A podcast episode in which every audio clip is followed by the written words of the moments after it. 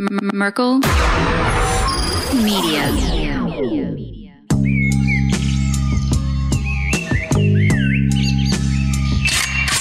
Kill the mockingbirds.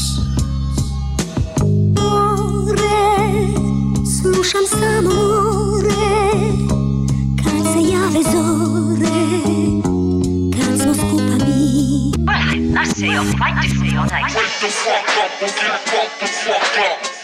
Welcome back to another motherfucking episode of Kill the Mockingbirds with your host, Sean Chris, Joel Thomas in the CERN Hydrogen Collider.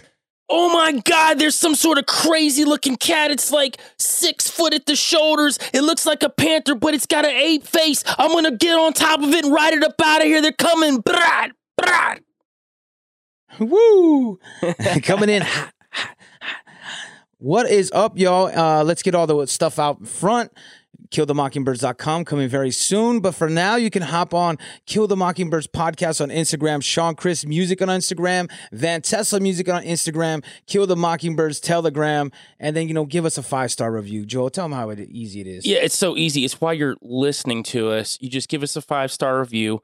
Um, Apple, you can actually write a nice review. We've been getting a ton of nice reviews here lately. We really appreciate it, guys. Spotify's got the new feature you guys have seen. We've been putting up some cool polls, some funny polls. You guys can poll there, and you can tell us how you feel about each individual episode too, and give us five stars. Because if you know anything about the way the algorithms work, you give us five stars. It helps to get deeper in the algorithm, so other people can see it that don't even know about us. And we've been having a lot of that happen lately, so we really appreciate appreciate you guys a lot. Now, we have got a phenomenal guest today. Uh, I had the pleasure of meeting James when I was out in the West Coast, uh, in Washington State, uh, Seattle, Portland area. So, uh, Washington State is where I met James. Uh, if anybody knows, Tony was supposed to meet James as well, but Tony was hemmed up on a plane plane flight for a whole day. So we got to meet James. James got to take us around the area where there's just tons and tons of high strangeness. And he talked to us about several cryptids in the area. It was just really good. And we got a lot of it uh, on film that we're going to use uh, for the documentary that we're putting out in the fall. But at the end of the day, I want to kick it to you, James. Let them know where to find you. Let them know what you do. And then we'll just start talking about all the weird stuff that you've seen, been a part of, and that is going on in Washington State. Well, uh, first of all, thank you very much for having me on. It's a real pleasure, and I certainly enjoyed meeting you uh, when you came out uh, uh, to the Columbia River Gorge area. So, yeah, I am uh, located in uh, southern Washington. The border between Oregon and Washington is the Columbia River, and uh, the Columbia River it's the only sea level passage through the Cascade Mountains, and it is a stunningly beautiful area. Now, I've lived in Washington since 1988. Uh, when I came out here with the military, I was an infantry soldier, and I, uh, me and my pals did a lot of exploring. We came down to the gorge a lot, uh, but I mostly lived up in Seattle. And then, about uh, a little over two years ago, my mother-in-law died, and she had started the first legal pot shop on the West Coast, and uh, kind of uh, um, so she had passed away, and someone from the family needed to run the business. Now, I'll tell you, it was never part of our family plan to run a cannabis store. Um, but if we uh, didn't come down and run it, uh, it would just have shriveled up and um, become worthless. Um, she had two stores. Uh, one was this cannabis store, and uh, the other was sort of like a convenience store. And um, when I got there, I recognized that it it wasn't the best format for the area. I have a lot of experience uh, with outdoor adventure. You know, as I mentioned, I was an infantry soldier. I was a wildland forest firefighter, uh, mountain guide, and uh, more recently a search and rescue EMT. And so I knew that I could. Um, she had a commercial building with several bays in it. And we didn't want to let that go to waste. So we converted that convenience store into an outdoor store. And it wasn't long before we started getting a lot of people coming in telling us really strange stories. They were telling us their Sasquatch encounters, their UFO sightings, and some other stranger stuff too. And so I recognized that um, this was something that was personally interesting to me and uh, also a way to sort of set our business apart. So we put up a big sign that said, file your paranormal reports here. And oh boy, did we start getting them. It's sort of like, you know, when you are out in the woods and you tip over a rock and there's like all these critters crawling around in there. That's kind of exactly what it was like. Like once we sort of opened the floodgates, I was like, oh my gosh. Now, you know, when um, you've been to the gorge, so you know what a insane place it is. It's kind of unlike any place on earth. Uh, before I get into that, um, so the best place to find me is uh, margiesoutdoorstore.com. My mother-in-law's name was Margie, and so we kept the name. Um, we have a, a, Facebook page, but we're still kind of getting our social media act together. And I'm just excited to be able to talk about some of these incredible experiences uh, that have been coming walking through our door. I would say that in the we've been doing this a little over a year now, and we've had well over a hundred different reports. Uh, some of those reports are things that people, uh, you know, take the time to write it out. A lot of it is people coming in and telling us their story. Of course, you know, some people come in and they're just getting some kicks, and you know, it's no harm, no foul. We don't mind if people uh, want to, you know, have a little fun with it. But the vast majority of what we hear seem to be really honest, genuine people earnestly telling about a story that um, they don't have a real good explanation for it. They don't, you know, it's not part of the normal experience. So um, let me sort of set the stage of, of what we're talking about when we talk about the Columbia River Gorge. So, Columbia River Gorge is um, sort of in the heart of the Cascade Mountains. And from my stores, uh, we are within 40 miles of three stratovolcanoes. So that's, of course, Mount Hood, Mount Adams, and Mount St. Helens. And Mount St. Helens is famous because uh, it exploded in 1980. And uh, so, volcanically active region. Uh, those volcanoes are actually some of the youngest geologic features in the area. Uh, so, the Columbia River has been around for about 20 million years. And um, it is a very strong energetic flow. Uh, if you can just imagine something that's been uh, flowing through an area for 20 million years, that's a very well established, strong current of energy. And the Columbia River is the largest um, river outside of the Mississippi in the United States, and it is the largest river that flows into the Pacific Ocean on either North or South America. So this is a um, very powerful energy current, and it's been running for a very, very long time. So, like I said, that's about 20 million years old, and then uh, about 15 million years ago, something happened near the border of Idaho and Washington, and these enormous fissures opened up uh, from deep within the earth. And just like in Hawaii, fountains of lava came spewing out of it. And they entirely filled eastern Washington up like a bathtub with uh, lava basalt. And uh, if you can imagine, they have estimated that there's over 300 different uh, eruptive events. And that lava literally flowed from Idaho to the Pacific Ocean. That's nearly 300 miles. And so um, while this was happening, and there's all kinds of geologic details on dates and everything, but approximately 15 million years ago, literally you had an apocalypse of fire going on here. And it stacked up these different flows like layer cake. And so when you drive through the gorge, uh, you see these uh, like stratifications of these crazy columns, and they're broken up into layers. It's um, an incredibly uh, unique geologic area. There's only two or three other places like it on Earth. Um, some people suspect that it may have been a meteor that had pierced the Earth's surface and uh, caused that to happen. Uh, what's really strange is that those kind of lavas um, aren't supposed to occur um, here in Washington State. The kinds of eruptions we have are the kind of like Mount St. Helens, which are more of uh, pumice and ash, and we have lahars, which are sort of like these boiling hot concrete flows. Um, but the red uh, and orange drippy lava, not supposed to happen. So very, uh, very strange. And there's a lot of questions. Geologists still aren't sure why that occurred. But it sort of set the baseline. And while that is erupting, um, the river is fighting it the whole time, right? So there's this clash between the water and uh, and the lava. But still, that river persisted through all that activity. And then 15,000 years ago, um, I'm sure some of your uh, listeners are familiar with the Younger Dryas uh, floods and uh, the Younger Dryas impact hypothesis and all that kind of stuff. And so, what happened 15,000 years ago was we had uh, those great ice age ice shelves up in Canada. And uh, the theory that makes the most sense to me is that meteorites impacted that ice shelf and created a biblical flood of epic proportions. Uh, the reports that I've seen say that uh, the amount of water flowing down across eastern Washington and then uh, out through the Columbia River Gorge was greater than 10 times the flow of all rivers on earth combined. We're talking about floods that are uh, easily uh, 300 to 600 feet deep, and they're traveling at uh, 60 to 80 miles an hour. They completely inundate all of eastern Washington, and they get trapped in an area called the Wallula Gap.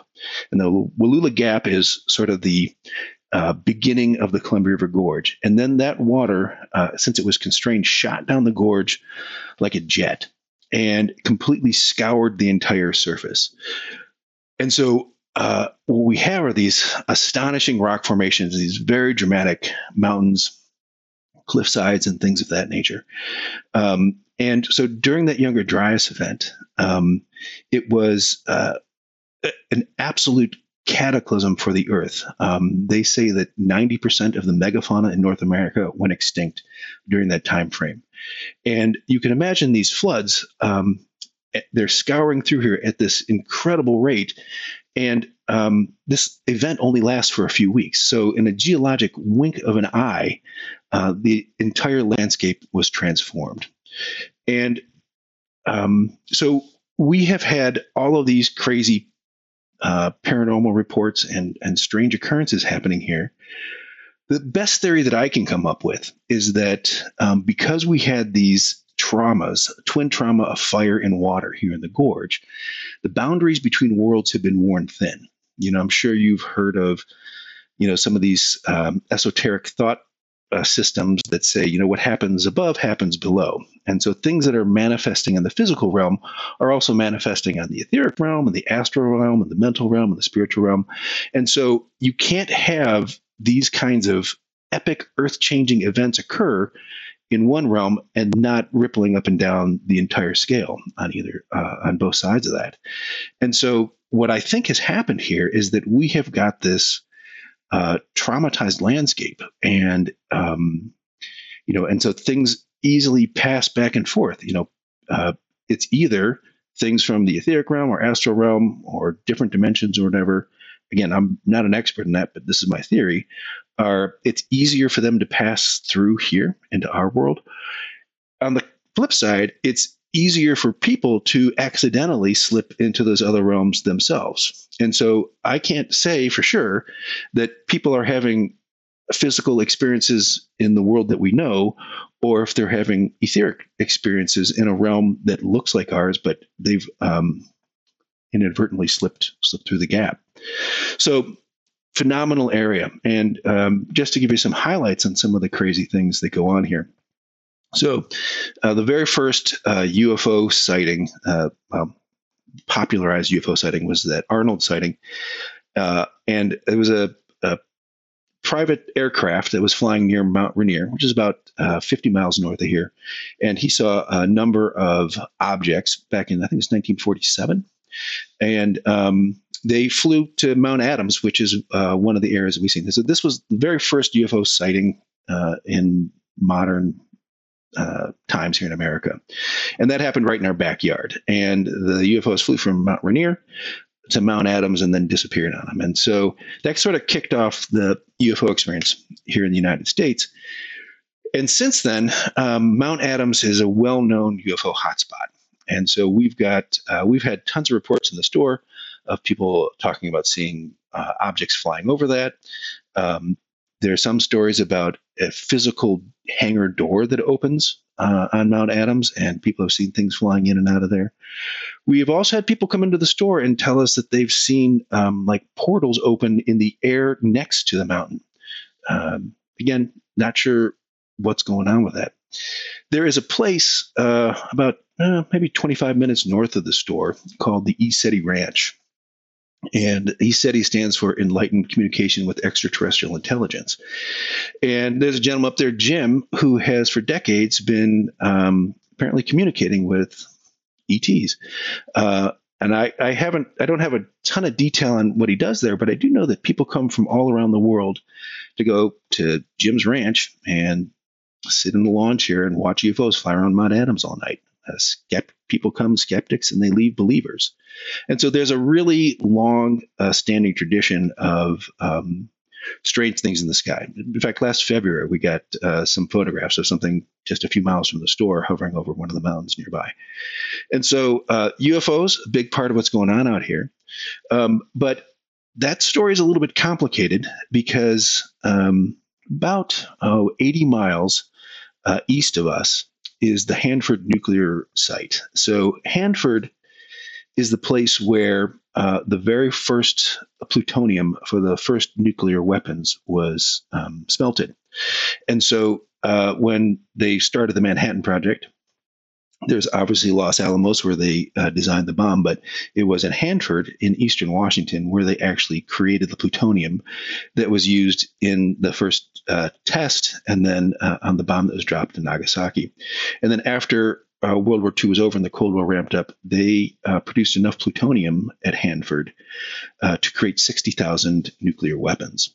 And so this is one of the Department of Energy's um, biggest and most important uh, research sites.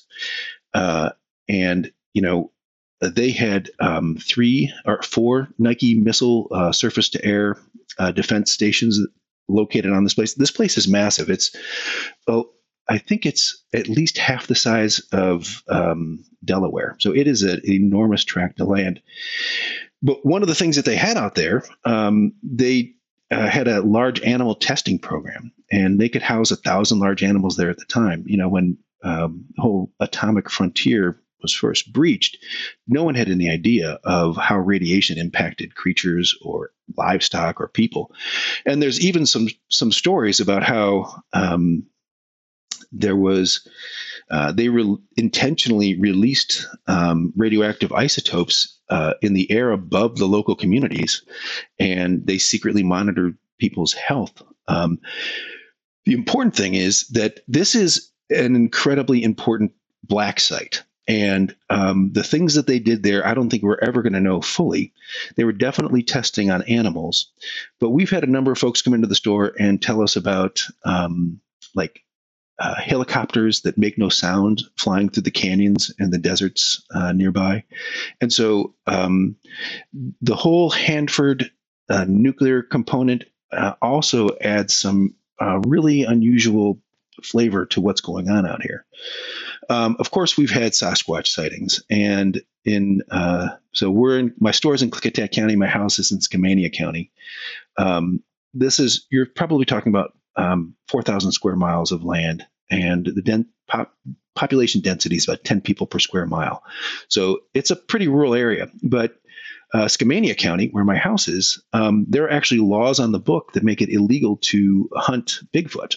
Like, this is a very serious uh, endeavor, and you will get fined and go to jail if you shoot and kill a Bigfoot and it's it's on the books. Um, and so we have had tons of folks come into the store and talk about um, Sasquatch sightings, Sasquatch experiences. You know, insurance salesmen in suits come in, and uh, I, was driving down the road, and there it was on the side of it. I've had law enforcement officers tell me their stories. Apparently, you've had some encounters out there when you were visiting in the short time that you were here. Uh, so, uh, UFOs, Bigfoot. There's, of course, a number of different types of ghost stories that we hear. Um, we have a lot of orbs, uh, glowing orbs uh, that are reported. And the thing that really kind of caught my attention, the thing that was most unusual, was we have been receiving reports of um, a thing we call the Klickitat ape cat. And so this is an enormous Black Panther like creature. Uh, all the, we've in the store, we've probably received close to 60 reports about this thing, and including, um, I guess, the law enforcement officers have seen this. Reports go back 30 years. Um, and all the reports describe an extremely muscular, very large Black Panther like creature with a long black tail. Now, of course, we have cougars out here, um, but cougars are never supposed to be black. We've talked to a lot of wildlife uh, experts, and they all say that cougars are either tan or red. They they in America they're not black. And the only large black cat in North America is a jaguar, uh, but their range is a thousand miles south of here. But yet we have all these reports now. Um, so of those 60 reports, about half of them uh, say that the creature is extremely large, so four to five feet tall at the shoulder. And uh, that is bigger than a tiger, which is the largest uh, cat known to man. And so um, that's a very curious thing, uh, this enormous size, and again, reported by reputable folks. And then a handful of the reports, I would say five or six of them, describe uh, the creature as having a very flattened face that looks like um, an ape or a monkey, uh, intelligent ape like eyes, other primate features. And um, that one is, uh, you know, I, um, it's hard for me to understand what's going on with it. We have a policy at the store that we believe the witness. We don't try to insert our thoughts about what we think they might be seeing. Uh, our goal is to take in the data and get a sense of what they believe they've actually experienced. It's not our job to question them about their sanity. It's not our job to make fun of them. Our job is to take the facts, no matter how, um, even if we can't make sense of them ourselves, of what we understand, and look for patterns and try to understand what's going on here. And so um, I will be going along and I'll convince myself, oh, you know, it's probably just a big black cougar. And then I'll get another report. Uh, we got one from a bunch of wildland fire uh, forest firefighters. He said, yeah, we were out there and um, we saw this thing and we had to spend three nights in this spot and we were wondering what we were going to do about it. Now, fortunately, there have been no hostile encounters with the Klickitat ape cat in the 30 years uh, that people have been seeing it. Um, but to me, it's one of the most fun mysteries uh, that I've uh, been in, had the privilege of being involved with. Um, you know, it's uh, I think the thing that um, is really uh, two things have have come up for me. One is the human connection that you make with somebody who has had an extraordinary experience and someone finally believes them and treats them like an adult and respects them. Like those connection moments have been amazing and uh, some of the most joyful and rewarding parts of this whole project. And the other part is, you know, it's a honest to goodness Scooby Doo mystery. Like, what the heck is going on here? and to sort of be at ground zero, and you saw my uh, 4x4, you know, it's all tricked out with spotlights and cameras and all the stuff you need. And uh, so, you know, my kids and I, we go out, and uh, when we get a hot lead, we'll go out and investigate it and uh, the local community has a lot of fun with it. And so, yeah, that's kind of a, a pretty long-winded summary of uh, some of the things that are going on out in the Columbia River Gorge. But there's so much that I like, man, that was a like I, I like when you were saying like it kind of reminded me in the beginning when you were talking about like uh the comet or maybe asteroid or something that hit right there and you were saying like portal wish it kind of reminded me like gateway you know like how you're saying people could slip in to either or. But all these people that are giving you these i thought it was interesting that are giving reports whether verbal or written down I think it becomes for me like I always try to break things down like as logical as possible, you know, like it'd be like it could be this. But one thing I do know is that you start seeing a trend. You're like, well, this guy doesn't know this guy, and this guy saw the same thing, you know, and they were not even together. They didn't even know. And leaving that information i think is important like collecting the data so you can actually have a trail of look this guy doesn't know anybody else in this in this town you know mm-hmm. what i mean he saw this on his own this is like two months later that's when i start getting really intrigued where i'm like well there's no way like 60 70 100 and the more and more people come can all be hallucinating yeah. like, you know what i mean yeah. or or be off their rocker it starts to become like if it's one dude you could be like mm, maybe maybe yeah i don't know maybe you're maybe you saw something else or whatever but like i'm with you just listening to people and hearing what they saw i think that's powerful and then it makes more people want to come forward because there's a lot of people that see stuff mm-hmm. whether and they don't want to look weird they don't want to be like ah oh, someone's gonna say something to me make fun of me or i'll just keep it to myself and then we're never going to solve these mysteries if, if people don't you know, give us that information. It's so funny uh, that you mentioned that. Um, you know, we recently got an uh, interesting UFO picture, you know, and from the, I mean, it was a small thing, uh, you know, and, and taken from, you know, probably 11 miles away. So not a ton of detail in it, but you know, uh, so I did some image enhancements and analysis, and I put it up on the local Facebook pages. And the thing that was most interesting to me was a ton of people would simply tag a friend and not say anything. And um, those are folks that are like, you remember when I told you I saw this thing? Well, check it out. Like I wasn't crazy, right? And so we probably had at least 30 or 40 folks do that exact thing. Tag a friend and say nothing. And and a few of the folks was like, "I told you I saw it." so, um, but yeah, and and I think that's the other thing that is really interesting to me is, um, you know, uh, like back in the 1800s, there was this huge citizen scientist movement going on. A lot of it was done by, you know, pastors and stuff like that. And they would go out and they would look at fossils or geology, and they were sort of the foundation of this emerging science. And we think of like, oh, yeah, well, geology, we know that. We got it down pretty well. We understand stratification and we understand plate tectonics and all these really complicated things. Even ice ages were something that was unknown, um, you know, in the early 1800s, 1700s, stuff like that. And it was through these citizens who had spare time and a little bit of extra resources, and they would go out and they would take these recordings. They would, you know, jot this stuff down. And I think that the new frontier is really sort of this paranormal metaphysical thing. Um, you look at the oldest human records of thought, cave paintings, for 40,000 years old. You're talking about things like Lascaux, France, right? And so from these are the the very first indications we have that humans are recording their thoughts. The, the very first indications that any being on earth was recording their thoughts. And in these cave paintings, we see creatures that are impossible by normal biological standards. You know, they're therianthropes, uh, creatures that are human animal hybrids. And and so this notion that oh you're crazy no like this is an integral part of the human experience and has been since we have been thinking creatures and if you look at every civilization on every continent where people lived and in every era of time you see impossible creatures um, you know, the Egyptians, there's a whole pantheon of, you know, cat-headed people or, you know, bird-headed people. Uh, even angels in biblical times are human bird hybrids. Uh, in those caves, they were, there's a whole um, tradition of a bison man. And this is a tradition that lasts 15,000 years. Like 15,000 years is like eight times longer than Christianity has been around. And there's this tradition of people um, recording these experiences.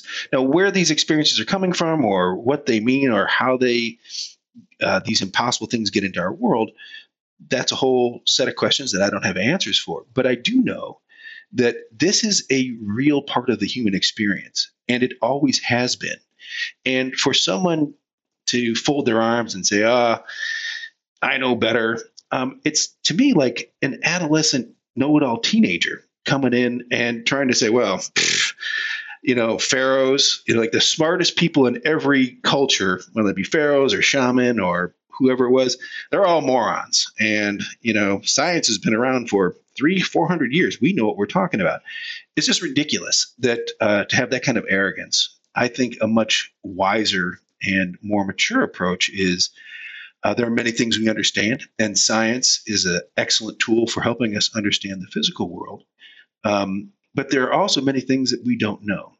You know, you look at like a guy like Ben Franklin, he must have seemed like a total whack job when he's out uh, during a lightning storm flying a kite. Um, but it's because of that whack job that we now understand how electricity works. And um, things like the internet and everything that we enjoy from a, a electrified world came from a guy who everyone must have thought was insane because it was a natural phenomenon that wasn't understood. And so that's kind of like um, I am uh, kind of proud to be in the company of folks like you guys who are taking this seriously. And yeah, we don't have the answers, and we may get some theories wrong. You know, we may be way off base, but we're not going to dismiss the data um, just because it doesn't fit into a model that a bunch of arrogant teenagers came up with, essentially. Right. I, I got a couple things for you. Uh, one of them, I really like what you said about ancient man. Um, I really hate the connotations that they were idiots because Yeah. I don't, I don't, I don't think that's applicable at all. Because if anything, m- my personal opinion, I think technology was insane in the past, and I think in some places it definitely was. Uh, it's been proven. So I, I think that that for sure. Also, what is it? What is difference between technology, right? Because at the end of the day, it's what the people of that time understood what the technology was. It doesn't mean that it, ours is just different. It doesn't Mhm. mean that it was there's you know ours is greater than theirs. They just had a different concept the way that they used it, and it doesn't mean they were any dumber, right? Like you said, you were talking about pharaohs. They they weren't stupid. Yeah. These people These are were some of very the- the most- knowledgeable. You know, the way I kind of look at it is like in every society, there's like, even now, you know, with this whole, um, the military revealing that uh, they are um, going to be taking UFOs seriously, right? And uh, so NASA's best, smartest people are working on that. The, the best astrophysicists are trying to answer these questions. We are seeing things that seem to defy the laws of physics as we know them. We better understand them because, by the way, they're able to turn off our nuclear sites. Um, and then you look at the folks at the Department of Energy, and those guys um, are literally exploring pocket dimensions, multiverses, all kinds of crazy stuff like that. So if you look at society, you've got these super elites, and you know, in hunter-gatherer situations, it's the shaman. In Egypt, it's the the pharaohs. In you know Sumeria, it's the kings. You know, in in South America, it's the Aztec leaders. Like the highest, smartest, best and brightest of the cultures are taking this stuff very seriously. Then there's a stratum, probably pretty thin underneath that, of a bunch of guys who think they're really smart with their arms folded, calling everyone idiots. And then there's a ton of people like me who are sort of at the bottom, and we're not the smartest people in the world, but man, we know that um, there's more to the world than just the physical apparatus that we see. Like there, we've had enough ex- personal experiences, and our minds are open enough to say, you know what, there may be more going on here. We don't understand it, and so it's really that loudmouth, thin stratification of people who think they're really smart, uh, who are the but are not the smartest, um, who are the ones that are you know casting dispersions on folks for And I wouldn't say just smartness either. It's like critical thinking, Yeah. right? We talk about that a lot on this show. I think like even like at the institution level at times, people kind of get caught up in that too. Like they're like, well, you know, they said there could never be a UFO or there could never be. So they kind of like yeah block it out because they think it's impossible. And I think that really critical thinking is like, like we were saying, like, hey man, this is a lot of evidence, mm-hmm. man. 10 people, 20 people, 30, 100 people, all walks of life. Like you were saying, hey, a, a police officer, a firefighter, the kid down the street, the mom, the soccer mom that's like, it's nobody that is in irrelevance. Like if it was all like, hey, we're all stoners, man, or we all drink, like I could understand people pushing them aside, right? I get it a little bit because I've said some crazy stuff, you know, smoking stuff. But, but it, it's true that you, when you get all that, that, uh, people involved that like mothers and the firefighters now you know well this data is real. Yeah.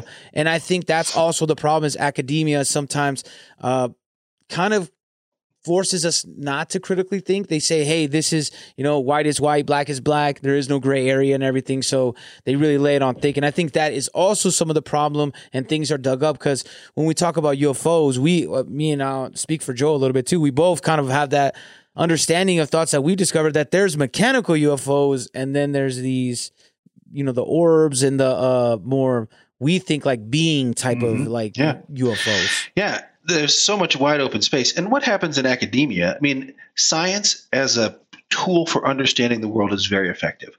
But you put it in the hands of a bunch of folks whose careers are based on them being right, you know, and their funding is is tied to that, and their reputations are tied to that, and it's a social situation.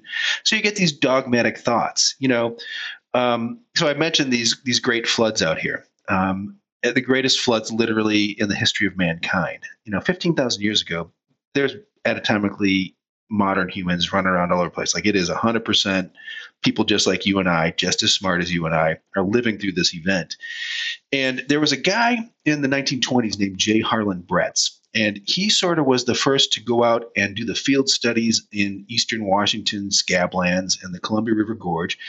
And he looked at these features and said, you know what?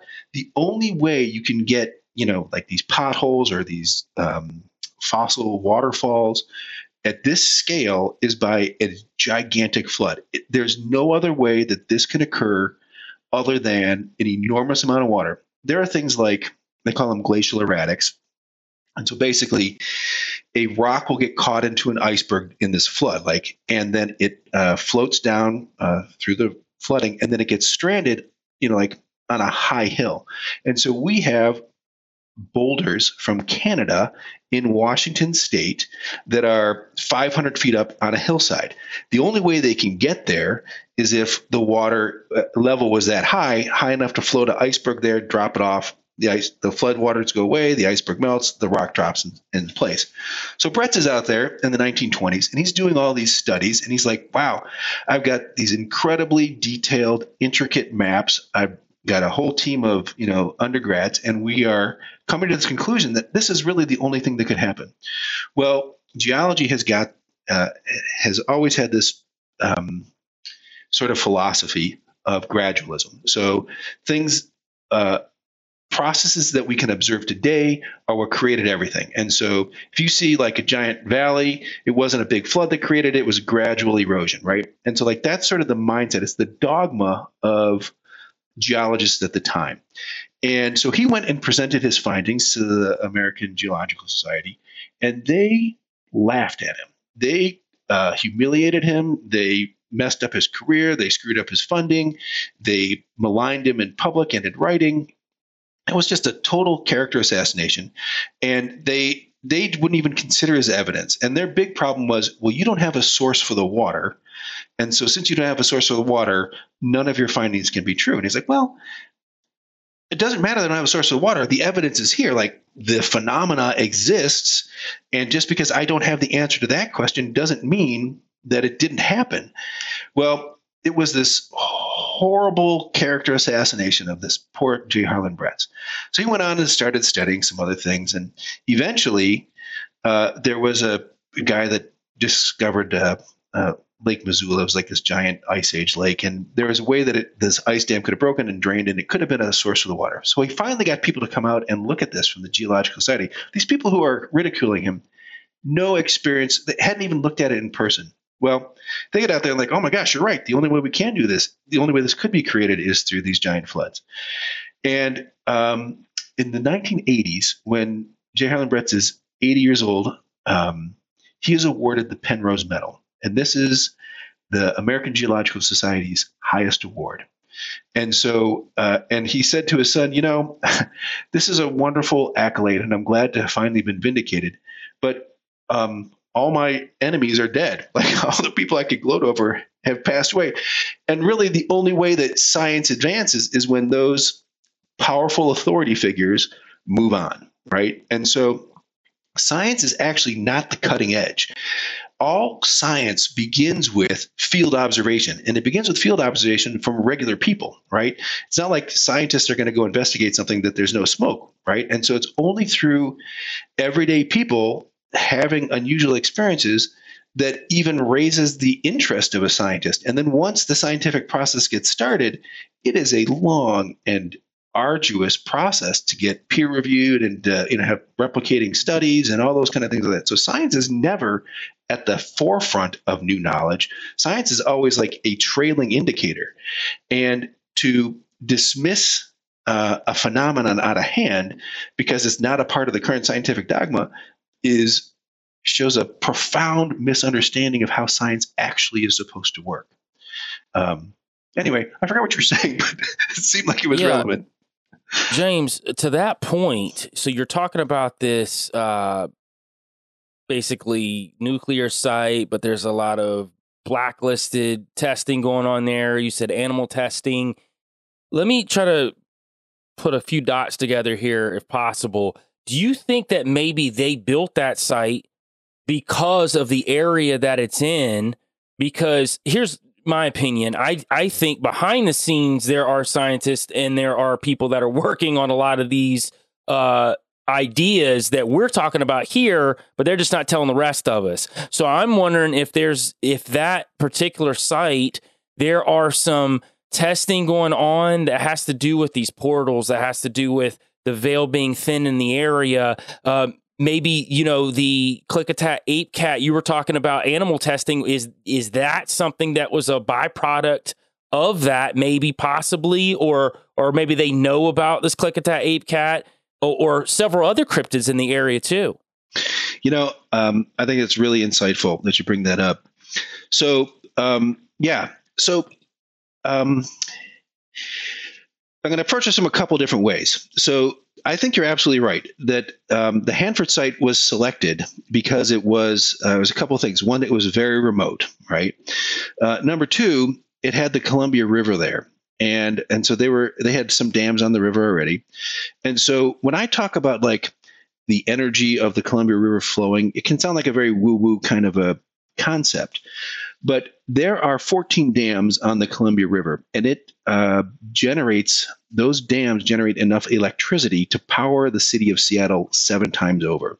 So, literally, the energy that is flowing through the Columbia River, when it is harnessed, turns into energy that we understand and utilize and can change around, right? And so, like, it is literally true to say that the energy flow of the Columbia River ushered in the nuclear era, right? Uh, 100% because they were taking two things from the river. They were taking the hydroelectric power and they were taking the water for cooling. So let's rewind. I'm going to long wind this one for you. So buckle in. So uh, we're in World War II.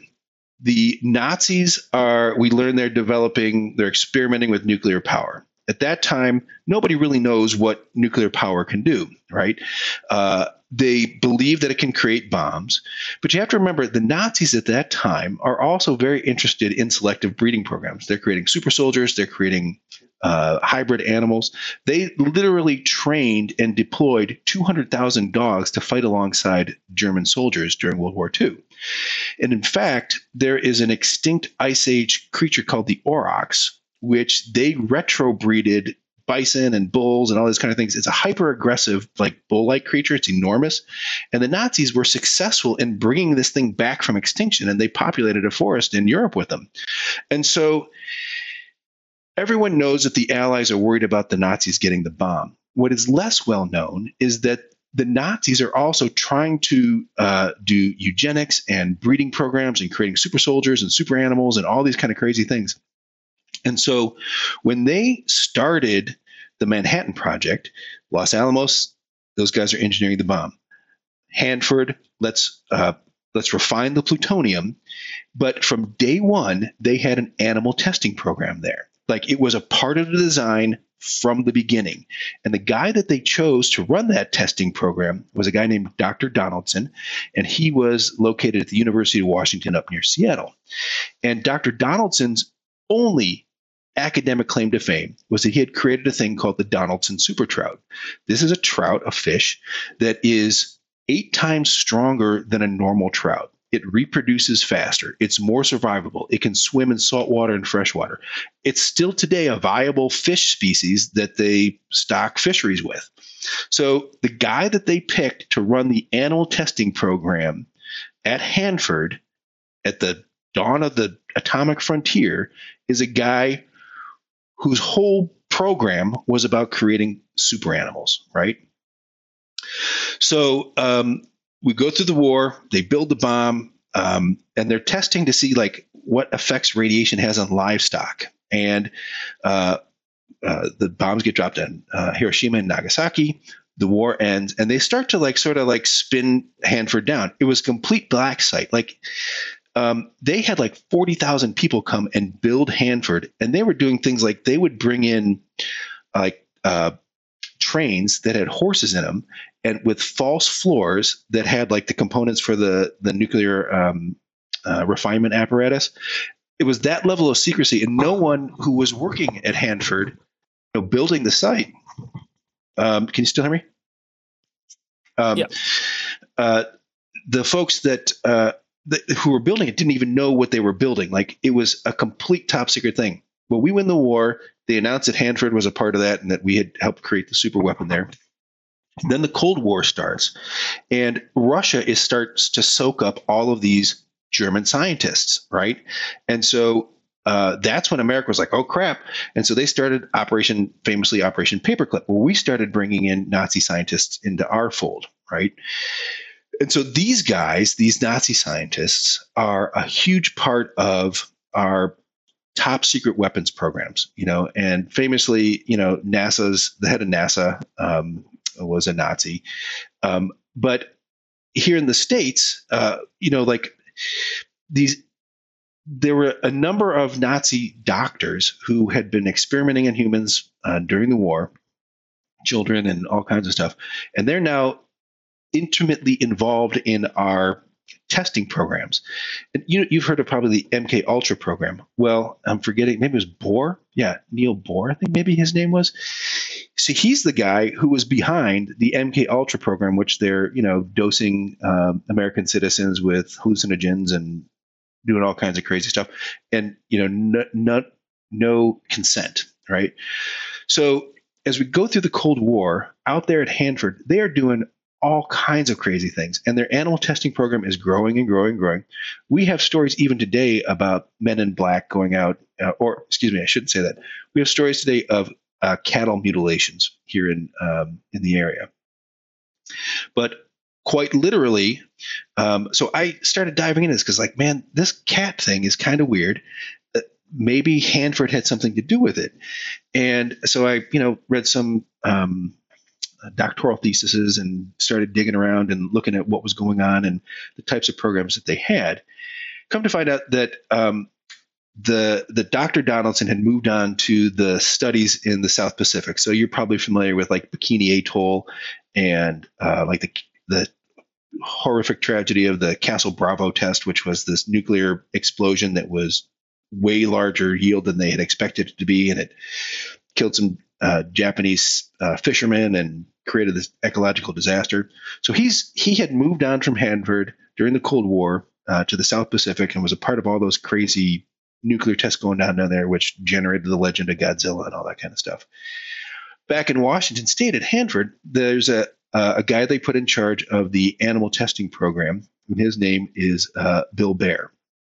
And I was able to uncover uh, three different oral histories from Bill, and Bill has died uh, probably four or five years ago.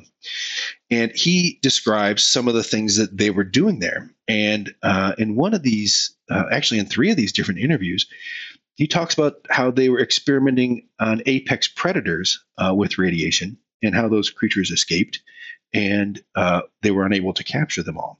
So the story that he tells is about they brought in 30 alligators that they wanted to test. And I'll get to why they may have been testing alligators in a minute. And so they had these 30 alligators. There's even some pictures of them showing the device that they used to irradiate these apex predators with. Um, then one night, six of the alligators outsmarted the scientists and escaped into the Columbia River. And so now they've got these irradiated apex predators swimming around. So there are they did a press release um, because one had escaped uh, maybe a year earlier and it wound up like caught by a fisherman and it was in a like a outdoor store taxidermy thing. And so the department of energy swooped in there because the thing was still radioactive and they confiscated it and like oh, we can't have a fisherman finding the alligators again. So there's you know historical records that they put out a press release that said alligators had escaped into the columbia river. They're kind of vague on the details of what the experiments were and that they were actually irradiated uh, but they recommend citizens not go near them so from July to January, they're sending out teams daily to hunt down these irradiated apex predators, and they wind up capturing only four of them. And they're like, well, they're probably going to die during the winter, so let's kind of call it off. And so there are literally two irradiated alligators swimming around in the Columbia River. Um, and just so you know, like Hanford has uh, a 90 mile river coastline um, with uh, the Columbia River. So it's kind of a, a, big deal. Like that's a really hard thing to control. And now you've got these, um, you know, alligators swimming around out there. Well, this guy Bill Baer in these interviews, he's like, yeah, well, back in the 80s, uh, and so remember, these experiments are happening like in the 60s. Um, I got a call from some fish and wildlife guy across the river. He asked me if I knew anything about alligators in the Columbia. I kind of told him no and hung up, and he laughs about it. Like it's like, what are you doing, man? Like, so he's completely denying it, but you know, he's the whole his job is over, and he's you know just recalling his experiences. Now, the thing about Bill Bear is that he was a World War II hero. Uh, he fought in Europe, and then he got trained in uh, amphibious warfare, and then he was sent to the South Pacific. And um, he wound up he was going to be a part of the Japanese invasion, and then the bombs uh, ended the war, and he didn't have to go. And he very clearly states that he think it was the right and moral thing for us to do to drop those bombs because in his mind there would have been enormous casualties on both sides greater than what had happened with the bombs and so in his cold warrior mind frame he believes that you know what we did was the correct activity but it shows you like in during the cold war like the world was at stake and folks were willing to do anything. Um, and they were very, very creative. There was a thing called Project Headgear. And the idea was let's see if we can turn sharks into guided torpedoes. So they rigged up um, sharks with these headsets that had, you know, uh, could deliver shocks remote control wise. And the idea was that they were going to put this headgear on the shark and then stuff this living shark with explosives and then control the shark towards an enemy vessel and then detonate the shark and blow up the ship. Well, they spent, I think it was eight years and $10 million on this project headgear. And at the end of it, their assessment was this was a bad idea and it would never work. So, like, but what it's showing you is that they were willing to do really crazy stuff. Now, a program that was successful um, was the Dolphin program. And so right now, a quarter of the U.S. nuclear stockpile is guarded by dolphins. And they've been guarding um, our most secure, most sensitive sites for more than uh, since the 1950s, right? That's when this um, whole dolphin training program, and they have sea lions and a bunch of other creatures too. But the reason why they use dolphins is so so many of our nuclear sites are on waterways. Uh, they um, particularly here in Washington State, we've got the Bangor sub base. And um, if Washington State were its own country, it would be the third largest nuclear power in the world because we have all of the nuclear subs are based here in Washington State. And their biggest concern is sonar can't tell the difference between a scuba diver who's going in to infiltrate or sabotage or surveil your nuclear site and a sea lion or some big fish, right? So, like, you can't tell the difference when you're looking at a scope. You need something with intelligence and who's uh, that's their natural habitat. And so they rig dolphins with this sort of apparatus that goes on their snout it's got like a barb on it. And what those dolphins will do is they will swim up to that diver because they can detect them, and they'll jab that barb into the the diver, and a balloon will inflate. It'll take the diver to the surface, and then they'll go scoop him up and uh, interrogate him uh, and get all the intelligence. So this kind of stuff has been going on uh, for for decades, and it's an integral part of our nuclear defense strategy. Uh, I had mentioned that on Hanford they had four Nike missile launch sites. And just so you get a sense, a Nike missile was a nuclear tipped surface to air missile. And the idea was if Russian bombers are flying over the United States, you, uh, missile technology wasn't accurate enough to hit a single bomber. So they would send up these Nike missiles, it would do an area of effect explosion and blow the bombers out of the sky. And the fact that you were detonating nuclear weapons over civilian populations was considered worth the risk because it was better than having Soviet bombers take out our entire plutonium refinement system, right? Like strategically, you take the hit on the civilians with the nuclear fallout from your surface to air missiles and you uh, protect the, the critical defense assets. Every one of those Nike missile launch sites was guarded by dogs. And the US military considered a dog to be 10 times more effective a sentry than a human being. So this is a long way to get to the point of well, why the heck do we have big black cats in Washington State?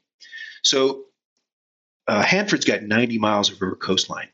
How in the heck are you going to defend 90 miles of river coastline? Like it's a really, really challenging thing to do. Um, you can't bring in dolphins because they're a saltwater creature. And so you might try alligators, right? Or you might go for the world's singularly most effective riverine hunter, and that is a jaguar. So uh, you can look it up on YouTube. There's some pretty amazing videos. Jaguars can hold their breath for 15 minutes. They can eat underwater. They can kill caiman alligators with a single bite to the back of the skull. They have night vision that is six times better than a human being. And they always, always, always instinctively drag their prey to shore. So if you're a cold warrior and you're looking for a solution of how am I going to guard our most sensitive and important nuclear site, you might just try training jaguars, right? And we know that they're irradiating um, these apex predators. So, um, you know, Donaldson, uh, he was in a like a debate about radiation in the Seattle Times in June of 1970. And he said, you know, radiation at high levels obviously is a problem, but low doses of radiation actually make creatures stronger and more survivable. It's sort of like, you know, stressing a system like you do with like a, uh, uh, oh, a booster shot or you know when you get your flu shot. Same kind of thing. If you stress an animal with low doses of radiation then um, they actually wind up becoming stronger and their offspring become stronger like they're just more capable. And um, so jaguars uh, most pound for pound most powerful of the big cats but notoriously the hardest to train. Now, the easiest to train of the big cats are lions. You know, you've seen, every circus you've seen has got a lion in it, and um, it turns out that lions and jaguars can breed, uh, crossbreed very effectively. Up in Canada, there is a uh, like one of those big cat sanctuaries, and there was a lion and a jaguar living in the same pen, and they loved each other very much, and they wound up having uh, two offspring. One of them was a um, jaguar-looking lion, and the other one was a black lion. This is an enormous creature um, that has, you know, it's not quite five feet tall at the shoulder, but it's you know a lion-sized black jaguar-looking cat. And so the you know I'm I'm grasping at straws. I'm trying to figure out like how in the heck why do we have these uh, enormous black cats roaming around Klickitat County that seem to have some type of facial mutations? They seem to be hyper intelligent. Um, you know how how did this happen? And so it's quite possible uh, that the Department of Energy had a secret uh, Jaguar Sentinel program that they were working on at Hanford. Uh, just like the alligators, uh, those creatures escaped captivity by outsmarting the scientists. Just like the alligators, they were unable to capture them all. And um, it's quite likely that breeding pairs escaped. Uh, we have had reports um, uh, two years ago. Someone saw one of these big black cats with a, a kit next to it uh, in their driveway. And so um, the the geology or the climate of the gorge is really interesting. So you've got the the gorge is sort of running east to west, and then the Columbia uh, the Cascade Mountains are north to south, and the Cascade Mountains form a rain shadow. So anything to the west is rainforest. Like my house is literally in the rainforest. We see over 100 inches of rain a year. Anything to the east is high plains desert, and so it sees less than 10 inches of rain a year. And so we've got this like dramatic change of climate, this transition zone that happens right there at the crest of the Columbia River. And the Hanford nuclear site is over there in the desert side. And if you're a big cat, you're not going to go north, east, or south deeper into the desert. You're going to head west where there's available prey and cover and better habitat and everything else. So your question was, um, do I think that the nuclear site had anything to do with animal testing? My answer is absolutely yes. There's 100%.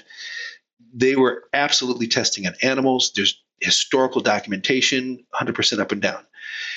Uh, were they testing apex predators? Yes, again, 100%. Historical documentation. We even have pictures of the devices they were using to irradiate alligators.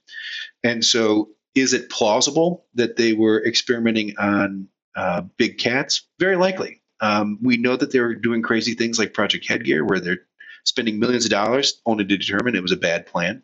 Same thing might have happened with these cats. We don't know. But that to me is like one of the like if you're looking at a rational, okay, why do we have big cats here? Why now? What's the story? That is seems to be like a pretty plausible explanation. But there are some other facts that um, suggest that there might be other explanations as well. Well, also, uh, what you made me think about is since you know they known probably for a while that it's known like you know lions and jaguars are compatible in making babies, right? And then technology gets better, and you get things like CRISPR and gene splicing. And then when you figure that out, and then you start trying to mesh it with other things, because when you said about the people that saw the big cat with the flat face, it starts making me think, okay, we've seen that we can hybrid these two together. How many of them have done that? Or there was also maybe all these jaguars lions and hybrids that are still left over and then you know the government wants to get rid of it and some guys like you know what? I got an idea. You know what i mean? Like mm-hmm. hey, Sean, to piggyback to piggyback on you, Sean, too. I, I got a good friend of mine, actually a good friend of both of ours. Uh, he's a uh, biologist, and but he's big into cryptids. So he it's it's a great mix because he's able to give you a very scientific valuation, but then also say, yeah, but all this stuff exists over here. So uh, one of the things he talked about, because I told him about the Klickitat ape cat, he never heard about that, and he's very interested now. But he did know in that area the uh, Panthera atrox, which is the uh, extinct uh, cave lions, were in that area, and they have that flat face and he was wondering if somehow it was derivative off one of those because he says they come up five feet at the shoulder. He said they were huge and they lived in caves in that area. So he was wondering if, and here I'm going crazy with this. You were talking about gene splicing, Sean. Well, what if they're taking the jaguar and gene splicing it with some sort of genome from that? And that's how you're getting these like giant black, flat faced looking monkey faced uh versions. But I, just to just to throw that out there because he told me that that did at one point exist there and he said he wonders if even maybe there's some left that are still in those caves deep in the mountains as well because we know there's so much going on back there that you know like you said sasquatch and and all kind of other cryptids are going on back there. It could be something as simple as that. And then the government's like you said sean eh, let's tinker with that a little bit. Let's see what's let's see what we can do with this. You know the department of energy has a completely different uh, top secret classification system than the us military. And it's very compartmentalized and even if you have the highest level clearance, if you're not working on the project, you're not going to be told about it. In fact, the US government has forgotten how to make certain components of nuclear weapons because either the people retired or died who were working on that, and no one else, the knowledge was never transferred. So if there was a program going on at Hanford related to big cats, we might never know about it. Or, you know, if the handlers got killed and the creatures escaped, like we might never know about it. Um, and so it's we'll I don't think we'll ever know, but it is really clear that at Hanford, like you have to understand, like this was the site for the Department of Energy. Um, like it was, it's such a vast, desolate space, and it has enormous energy inputs from the river hydroelectric plants. It's got this, you know, um, all of these nuclear um, refinement uh, facilities there it's got this enormous animal testing uh, facility, um, and they're they during the Cold War they did all kinds of crazy things. Where like they were releasing radiation on the population and not telling them about it, and then like I said, following up with you know covert medical studies, and so they were 100 percent doing weird stuff. And you know when you look at like um, you, you know Stranger Things is uh, that happened at a you know, it's a fictional story, but it happened at this Department of Energy site, right? Where they're literally what they're doing is they uh, a Department of Energy site has opened a portal into another dimension. Creatures escape from that other dimension, and they um, wreak havoc on the countryside. Well, there was a social media manager at the Department of Energy when Stranger Things came out, and he put up a post that, ah, well, um, the show's fun, but the Department of Energy doesn't do anything with you know alternate dimensions and then the uh, Secretary of Energy popped in, and um, one of the um, oh, it was a aide to Senator Feinstein popped in and said, you know, actually, we do fund studies into alternate realities, hidden dimensions, pocket universes, all these other kind of things. And in the email chain that I saw, they said, and uh, on, it looks like the show got this part right. The show that is depicting strange creatures coming from other dimensions and escaping into our world, that's what they're saying they got right. And I'm like, geez Louise. So the notion that, um, like, we've had people come in and say, yeah, I saw a thing that looked like a portal on the side of the road. And so there are things that are happening out here in the Columbia River Gorge that are like of the highest strangeness, and they are super common, relatively speaking, to anywhere else in the world. And so when you've got like all of like the billions of dollars that they dumped into Hanford and the hundreds of researchers that work there and the vast open spaces and the no one else allowed in there and access to energy and access to funding and access to animals like who knows like you know i mean you want to get talk about off the wall ideas what if they opened a portal that opened time and they brought something forward in time? Like that's even on the table. The reason why i say that is you know we went out to the petroglyph site there near horse thief lake here in the columbia river gorge and there is a petroglyph of a cat-like being uh, with water underneath it. And um, there is at least in the uh, great lakes area uh, where you guys live there is a um, uh, Native American stories about a race of panther protector creatures. They call them underwater panthers, and you know, whenever they uh, Native Americans are talking about underwater creatures, they're referring to things that are living in the spirit realm, altered dimension, something of that nature, not the normal, you know, go to work every day kind of physical reality that you're familiar with, but some type of um, reality that exists alongside of ours, where there can be some, you know, things moving back and forth. These the race of being were called the Meshepeshu, and um, some of the descriptions say they look like a black panther with the face of a man. And so we've got this outside of what's going on over at Hanford, there's this uh, notion that um, we have legends that date back thousands of years. We've got petroglyph evidence that there are strange big cats out there as well. And you know, earlier in the interview, I had mentioned this ECETI Ranch, that uh, enlightened communication with extraterrestrial intelligence, uh, that's just you know 15 miles south of Mount Adams.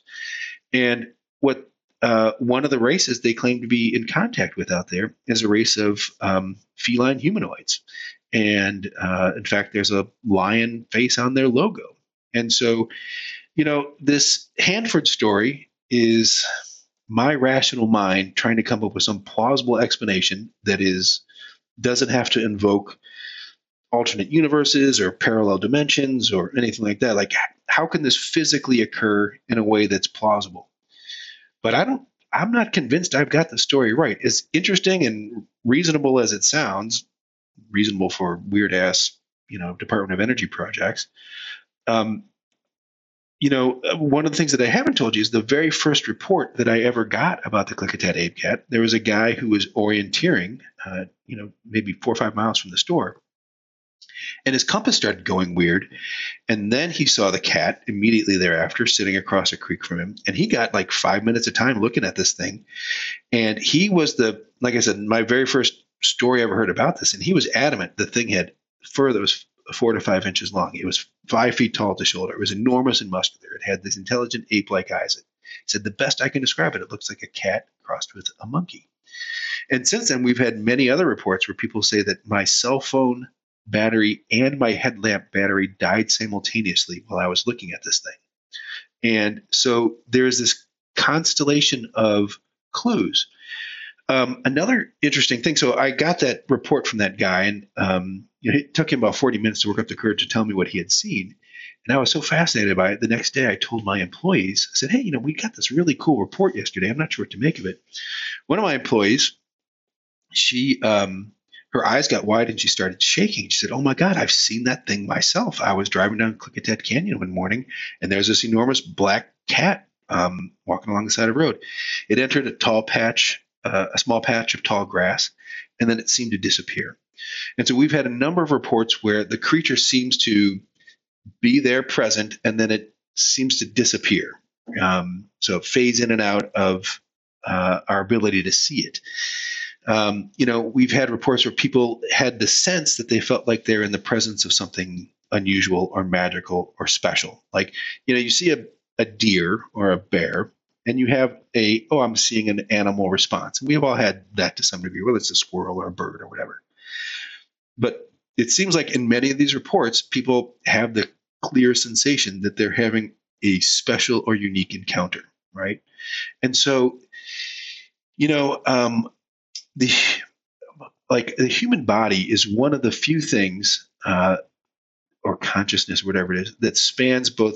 We clearly live in the physical realm, but we also are fluent in um, you know the spiritual realms. Like it's part of being human is to have this conscious experience, and we have many experiences that aren't tied to a physical apparatus. Like the whole idea of just a thought is a non-physical um, experience, right? And emotions are non-physical. You could say chemicals are involved in the brain, but in essence, your experience is you're experiencing something that is doesn't have a physical analog. There's no no scientist has ever found a combination of chemicals that equals the taste of chocolate or the taste of garlic. Um, and so it's clearly like we straddled the line. And all of science's tools are tools that can only record physical occurrences. It's sort of like if you said, Well, here's the color orange, and a scientist showed up and said, Well, I've got the best microphone in the world, and we're not picking up anything. So there is no such thing as orange because my microphone won't pick up your orange. And so I think that um, there's something going on here. And like I said, it's that's what makes this so exciting and, and so much fun is that we're the citizen scientists who are not going to close down these ideas because we don't have a physical explanation for them and we're going to keep our minds open to it might be something more there might be something that we we haven't yet figured out just like before electricity and ben franklin figured it out Maybe those facilities are borrowing technology, like my friend Joel liked to say, from these fallen angels. i'm not ruling anything out You know I'll go all biblical on it. You Yeah. know I'll go all biblical on them real quick. You got to it before I did. Well, because No, it's, seriously. because it's so many elements of it. it's so many elements of it. And I do want to say this uh, back to the petroglyphs because you took us out there, and I've Sean, I've seen it. It's wild. It, it looks like a cat coming out of the water, and the fact that this particular cat has been seen coming out of the water. Correct me if I'm wrong, James. That Yeah. it's been seen coming out of the water in the area from people. Uh, I I'm with you. Look, I- I I did early on the the nice scientific thing, but I'm kind of more on board with uh, this is something in in the spiritual realm uh, coming through the veil, maybe, or trying to replicate it. You could even have that going on as well. So I, I no, I'm We're trying to replicate everything's it. on the table with us. So we're we're with you, James. I mean, everything's on the table with us.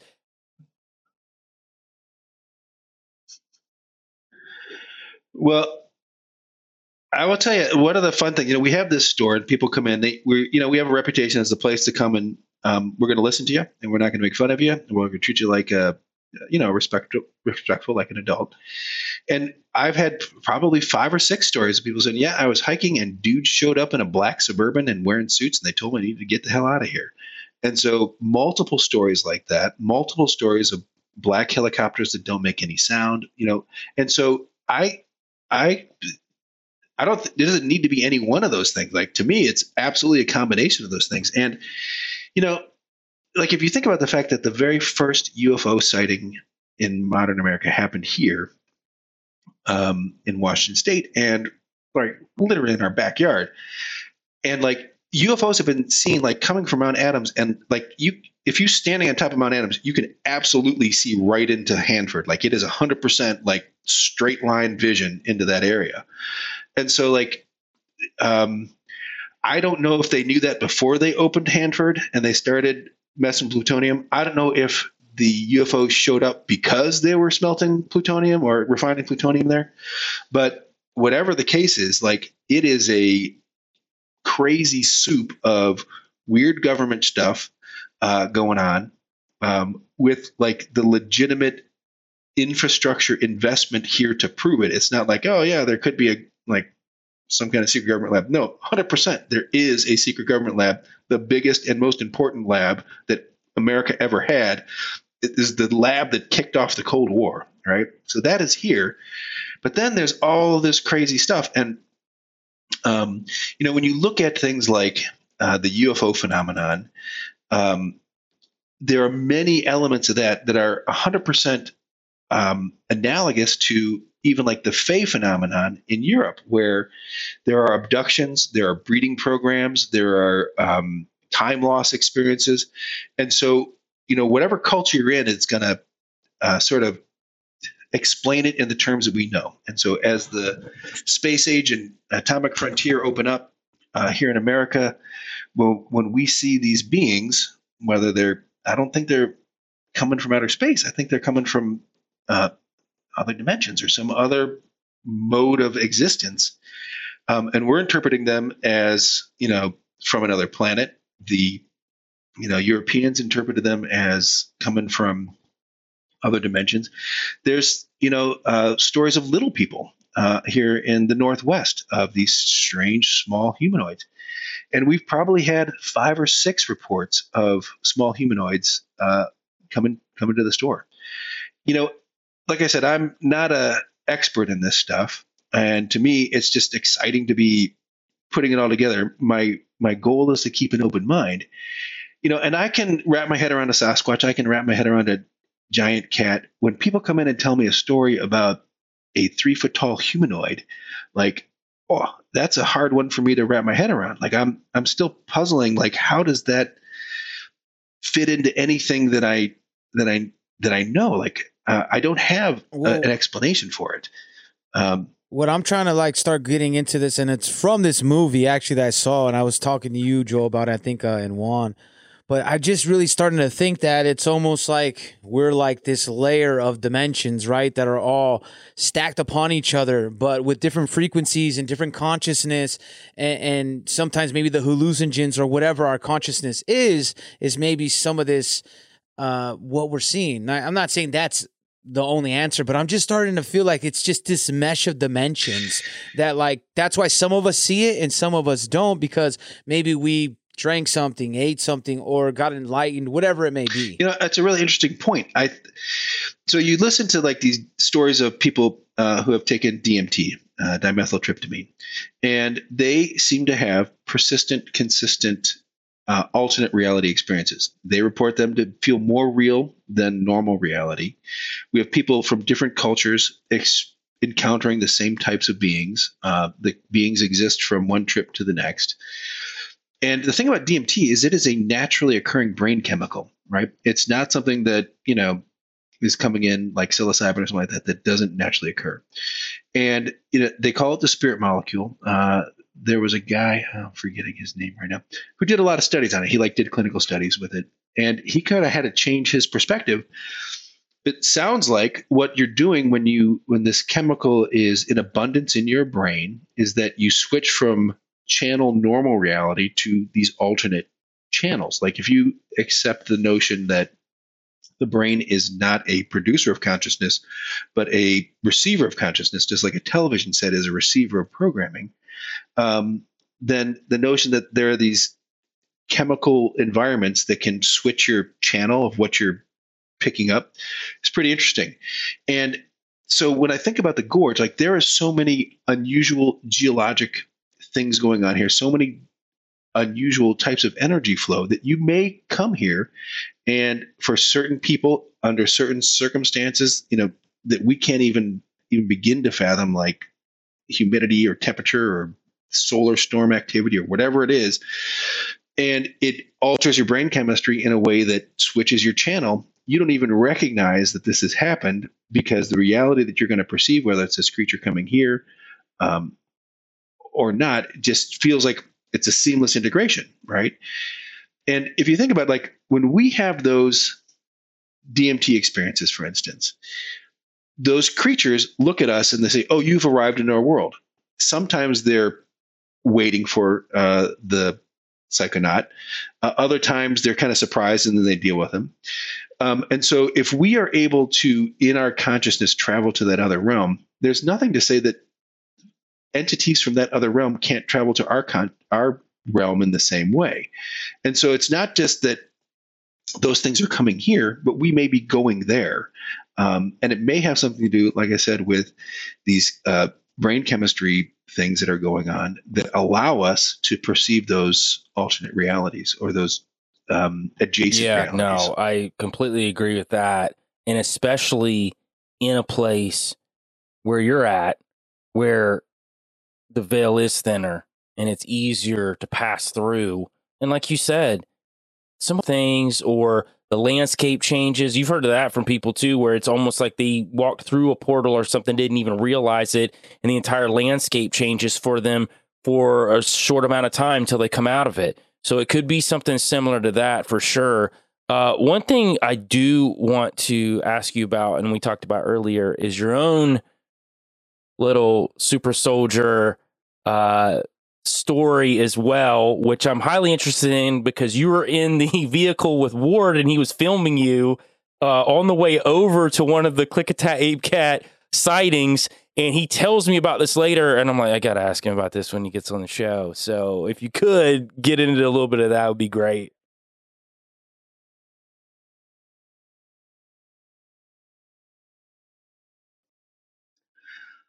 Oh yeah. So uh, I joined the U.S. Army Infantry in 1988, and um, so I uh, when I signed up, I uh, volunteered to be part of a experimental unit. All right, and so uh, back in the 80s, they were doing a lot of different studies, and one of the things that they did was they were asking themselves, so like there are times in war when a soldier will charge a machine gun nest or dive on a grenade or do something which is clearly not in his best interest, um, but it critically turns the tide of battle. So they interviewed all the guys that they could, all the guys that survived those, you know, heroic moments. And they said, "Why did you do what you did?" And they said, "No one said it's because I love my country.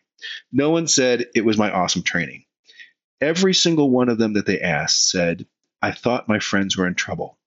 And so uh, the unit that I joined was called, uh, the experimental unit was called a cohort unit. And normally when you go to basic training, you go to basic training, you do your, you know, marksmanship and all that kind of stuff. And then you go to advanced individual training. And there you're broken up from that original unit and you go to a a different unit with new guys, and you learn your skills for your uh, MOS, your military occupational specialty, and then from there you get you get separated from that group of folks and you go on to your unit, which is a whole bunch of different people. And so, at its core, what the cohort concept was is that you're going to go through basic training with the same guys, and then you're going to go through advanced training with the same guys, and then you're going to go to your permanent duty station with those same guys. And the whole training program was based on building bonds of brotherhood. And so we did a lot of crazy things. And uh, to this day, in fact, uh, just on Saturday, I saw one of my basic training buddies. Like, you know, we're still great friends now, 30 years later. Um, he's literally saved my life at least a dozen times. And so we had this really unusual basic training experience and everything else.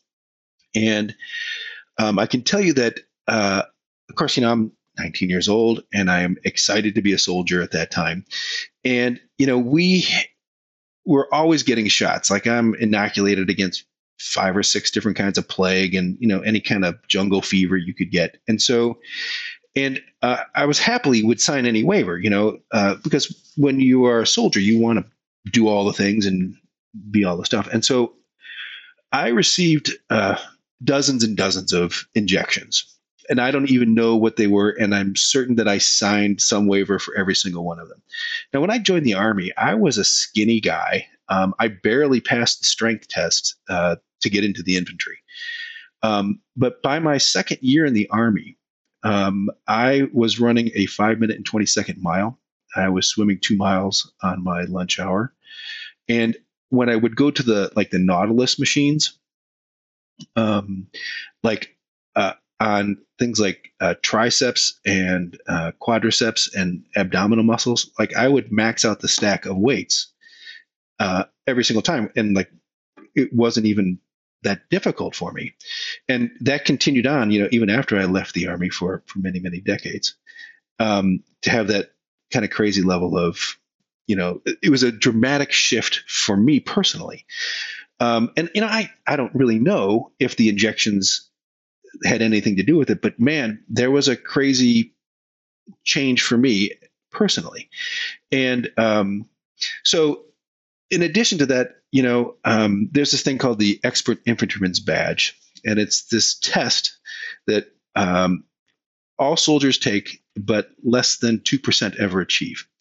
And you have to go through, uh, I think, like 36 different stations. It's like marksmanship and land navigation. And, you know, you have to qualify expert with like uh, 10 different kinds of weapons. And, you know, you have to know how to do first aid and radio and everything else. So very few people ever pass that test. Um, and it is considered the U.S. Army's highest peacetime award. Well, I got that in my first year, and again, I'm not I'm not any kind of genius or anything like that. And so, you know, I really didn't think anything of it other than, oh, well, I'm just an awesome soldier, and that's great, and this is you know a ton of fun as a 19 year old, 20 year old kid. And then uh, a few years after I got this is sort of what kind of made me suspicious that something had occurred. So, might have been five years after I got out of the army. Uh, oh, so I should tell you that. So we, I was in when the uh, wall fell. So the Cold War ended while I was a soldier, and they were getting ready to cycle us out. And then um, Desert Storm ramped up. And so my original unit got disbanded, uh, but I stayed with my cohort Army buddies, right? And then we got assigned to a new unit called the 199th Special Battalion. And so they issued us all these patches, and the patches were essentially there was a devil's head uh, on a spear and angel wings behind it. And so it wasn't the special forces, um, but it was this special unit. And I remember, like, we all got issued our patches, and then I think the 9th Infantry Division brass said, oh, no, you can't have a patch that looks like the devil. So they had to change the patch to take out its eyes and all this other kind of stuff. So this sort of looks like this explosion kind of thing with a spear and these angel wings. But it was the strangest thing that you know we had this, um, uh, and and it seemed like they want us to do some weird stuff. Well, then the Gulf War erupted. So this is Desert Storm One, and my unit was desert trained and combat ready. Like we were 100% should have been in Iraq, you know, doing all the things.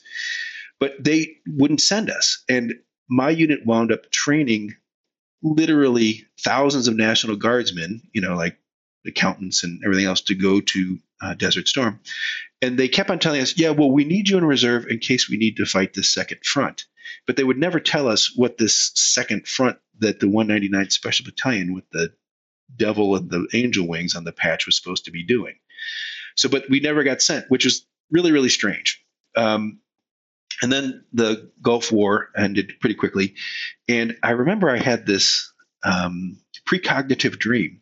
And the dream was that the first sergeant called us into his office, me and like four other guys, and said, Hey, I, am able to let uh, two of you guys go early, uh, but you need to give me a reason for it.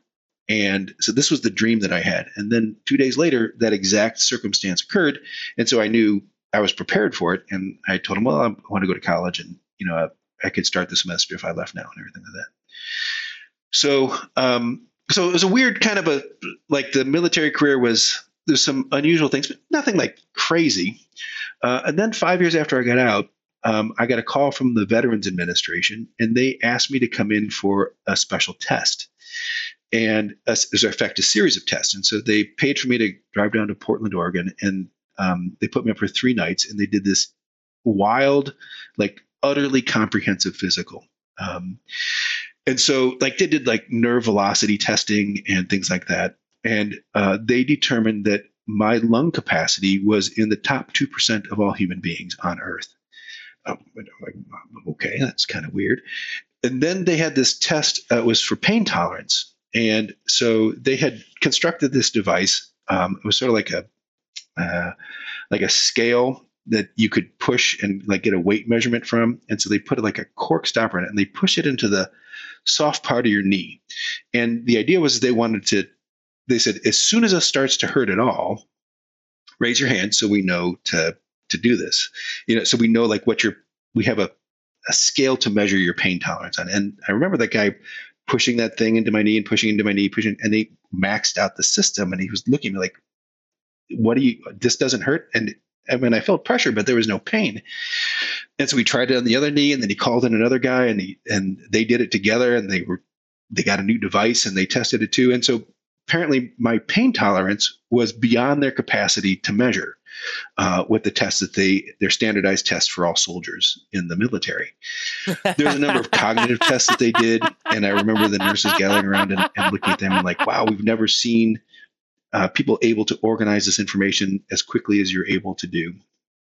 And so, um, and like, uh, and so this this battery of tests. Um, there was a number of other things that were uh, putting me in this category that was either unmeasurable or you know within the top one or two percent of of people. And like since then you know like i will play sudoku on my phone and um, i will set it to the highest level and i will frequently beat 100% of all users um, in a timed kind of a scenario. So it could just be i mean honestly i have no clue and no one has called me up to be part of the avengers and uh, I was just gonna say Captain James Rogers is here. You know, and all of these awesome facts and four dollars will get you a cup of coffee. And so, um, but I've, I've again, you know, I'm just trying to put the pieces together. And the one thing that sort of tipped me off was that weird physical. Like my other army buddies didn't get weren't called for that. Um, and you know, some of my other army buddies, they eventually got their expert infantryman's badge, but they certainly didn't get it in their first year. And, you know, as I look back, uh, and, you know, I've had other uh, unusual experiences. So there's some precognitive dreams that have occurred. Um, there were some other like weird training scenarios that they put us through that seemed really not standard, I'll just say. And uh, since then, you know, I've uh, uh, studied Aikido martial arts, and we would do zazen sitting meditation while we're doing that. And that's a thing where you're sort of sitting across from the other people in the room. Your eyes are uh, at a soft focus, but they're open, and you know you're you're silent.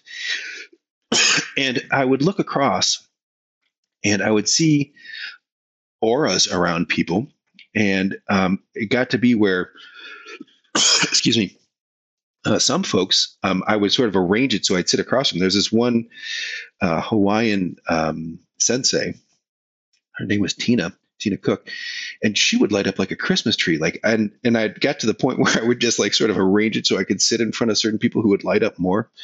Um, and um, there, it got to the point where I could just walk into the dojo and I would see these different intensities of light, you know, floating in different, excuse me, different areas.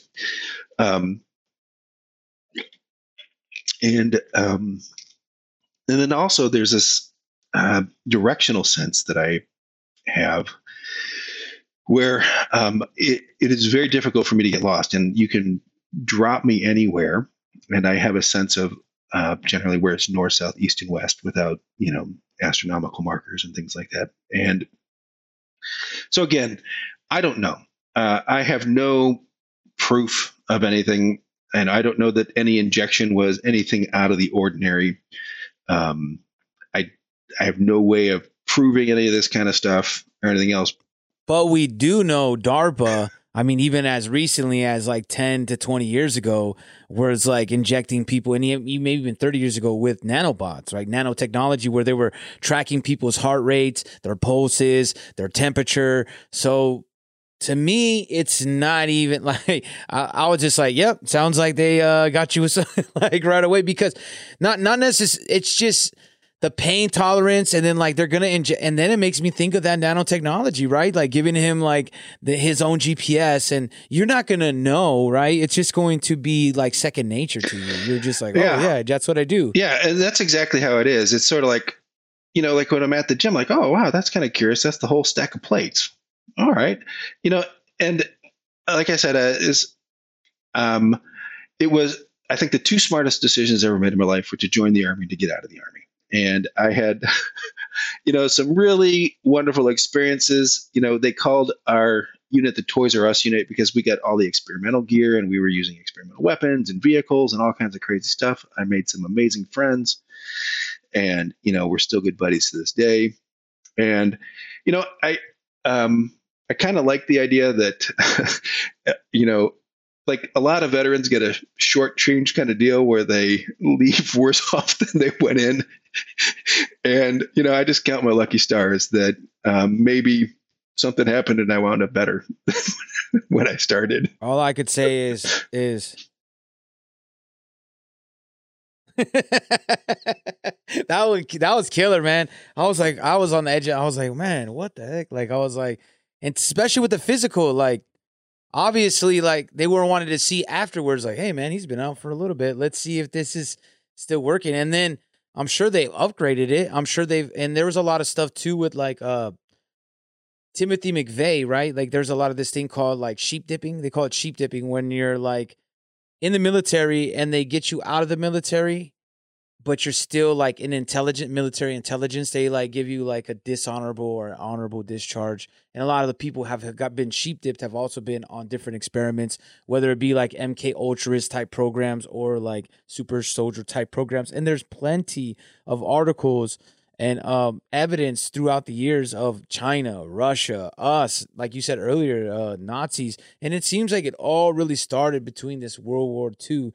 Not as much World War One, but as soon as it was World War II and the Nazism, which I think is more than just Nazism. I believe like you know there's puppets involved, and I think there's a lot of occultic angles and maybe other puppet masters. It might not be occultic, but there's other puppet masters at play that I think are playing a bigger game. And I completely agree with you that there's all aspects of it. This is occultic, real, experimental. like, you know what I mean? There's no like one thing to put it on. But before we get out of here, could you let everybody know and remind everybody where they can find you and uh, um, plug anything that you want to plug? Yeah. So come check out margiesoutdoorstore.com.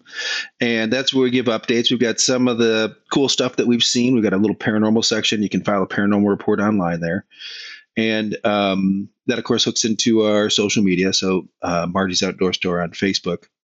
And uh, the thing, though, is please come visit the Columbia River Gorge. It is one of the coolest, like, plain old adventure areas. Like if you're just looking for rafting or climbing or hiking or uh, being in the desert or the rainforest, it's a world class adventure area. And the fact that it's crawling with cryptids and high strangeness uh, just adds to the fun. And so come visit my store, Marge's Outdoor Store, right there in Bingen, Washington. I'll be honest with you, Sean. I know James doesn't know this because uh, been on a mission to marry uh, Jen Psaki. uh, it, it, we're we're ginger. Uh, it, it's a ginger thing. We, we have this this bond that we have to get to, and I feel a little shortchanged today, man. We got a real super soldier in here. She's probably like listening to him, like just totally just shirking me off right now. I'm gonna have to. I'm gonna have to get some injections myself, man. I think I'm gonna have to. He's gonna enlist.